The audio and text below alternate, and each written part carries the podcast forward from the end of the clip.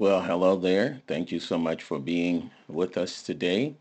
And may the grace and peace of God be with you. Again, listen, I just want to thank you for your giving and your prayerful support. You've been absolutely amazing. Um, many of you have gone to PayPal and looked up Spirit of Life Christian Ministries and have given through that portal. Um, some have go- given through the mail at 15507 South Normandy Avenue, P.O. Box 237, Gardena, California 90247.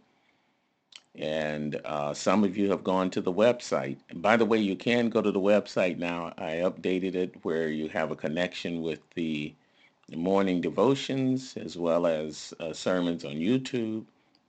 The website address, www, of course, S-O-L Fellowship is one word, S-O-L Fellowship.com, and you should be good. Well, listen, what is God doing? What is God doing? And by the way, this is day number 167. You know what that means? Of course, the next one's 168. I know, I get it. okay. What is God doing? Please don't forget that God has a master plan and his agenda has not changed. Get that? See, the secret to spiritual success in this life is really knowing what Father God is doing. Jesus knew what Father God was doing, and then he, talking about Jesus, he role played or acted out what he saw his Father doing. We read in John chapter 5, 19 through 21, Then answered Jesus and said unto them, Verily, verily, I say to you, unto you, the Son can do nothing of himself, but what he seeth the Father do.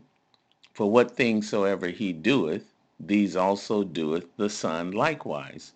For the Father loveth the Son, and showeth him all things that himself doeth. And he will show him greater works than these, that ye may marvel. For as the Father raises up the dead and quickeneth them, even so the Son quickeneth whom he will. So this is an important life principle because Jesus is our what? Example.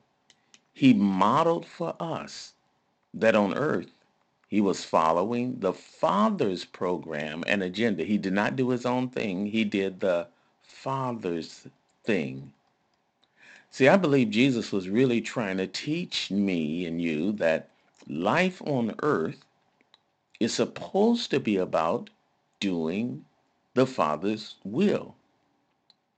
This is what it is and nothing more. Now, did that mean that Jesus did not have a regular job? Oh, no, no, no. You remember, Jesus was a carpenter for years until God called him into his assignment.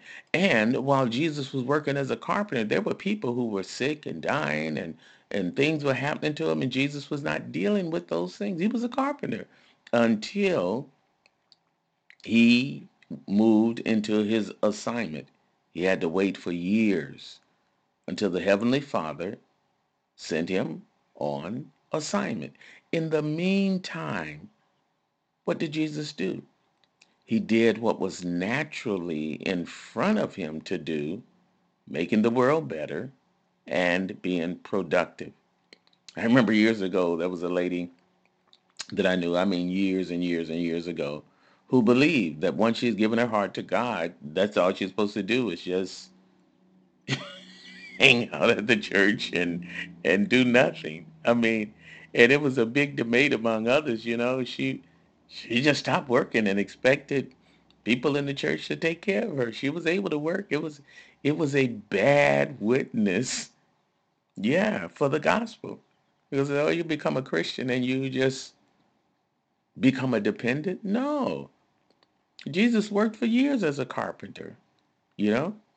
He, he did not just sit around church and say, okay, I'm waiting for waiting for God to tell me something to do. No. He worked for years as a carpenter.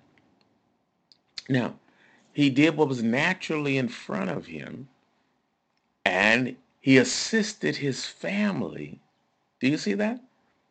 Now, here's a way you can consider the process. For instance, instance, there are some things wrong in my world that I really want to fix. I, I can fix them as long as they're within the range of what Heavenly Father is doing and are in front of me as my assignment. So while Jesus was on earth, the Father was not working to overthrow the Roman government.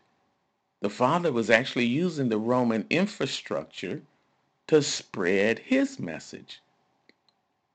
Even the word apostle was taken from the Roman use of the word. A number of things in the Bible, processes and systems were just taken. They they they captured some of the best from that society and incorporated incorporated it into the gospel movement to push the gospel forward. The disciples traveled all over the world using the Roman transportation system. they they did not say transportation was evil. But some people say airplanes are evil, the internet was evil, and, and all this kind of stuff. No. While some people are focused on destroying the society, the disciples were focused on building God's kingdom regardless of what was happening in the society. Now, I'm, I'm not saying that God doesn't overthrow governments. I'm not saying that we should not be politically involved. I believe both are true. I think you ought to be involved in making the world a better place. I think there are times when God overthrows governments, right? Yeah, we have the history of Egypt and other nations, right? My point is know your place and your part. If you've been called by God to overthrow the government like Moses, go for it. However, if you've been called by God to be John the Baptist, uh-huh, yes, then God would not use you to overthrow a government. Instead, God will use you as a living sacrifice to demonstrate the level of commitment that is required of his disciples. If God is prospering you, God may be using you as an example of what a person can do blessed in so amazing ways and serve God. Right? If you're struggling your way out of poverty, God may be using you through that process to show you how people will move, how, how they can be honest even while poor. Are you getting that? it's not it's not where you are it's more about where you are headed it, it's not where you are it's more about who you belong to so listen if you if you took someone who understood that they're royalty and stuck them somewhere in the middle of poverty and everything they would go into that poverty with a royal mindset because they know there's something greater than what's going on right there. There is a greater thing. And I'm I'm I'm encouraging. I'm talking about today. We know the world is crazy today, man. We know the world is crazy and getting crazier, right? But what is most important to God? That we love God, that we love others, and that we see what God is doing. Don't you know God is still at work? Yes, during the lockdown, during the governmental deception, during personal deception, during hatred and strife and all that, God is still at work. God has an agenda. How, how is God planning to use the quarantine to bring more souls into the kingdom? See, some of us are called to be great mothers and great fathers and great teachers and great supporters now.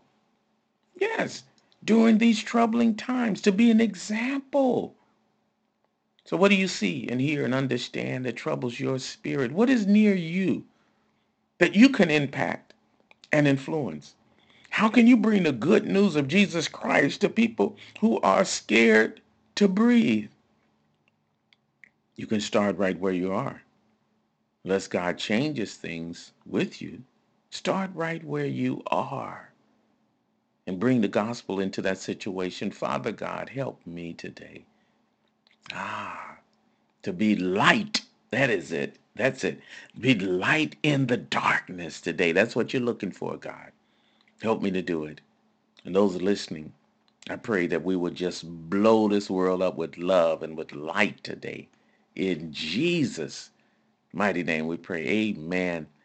Thank the Lord. Hey, go out there, go out there and listen, go out there and just light it up. burn, baby, burn. You getting it? Yeah. in, in, in love, in Jesus' name. Okay, not the real fire. Holy Ghost fire. All right. Love you to life.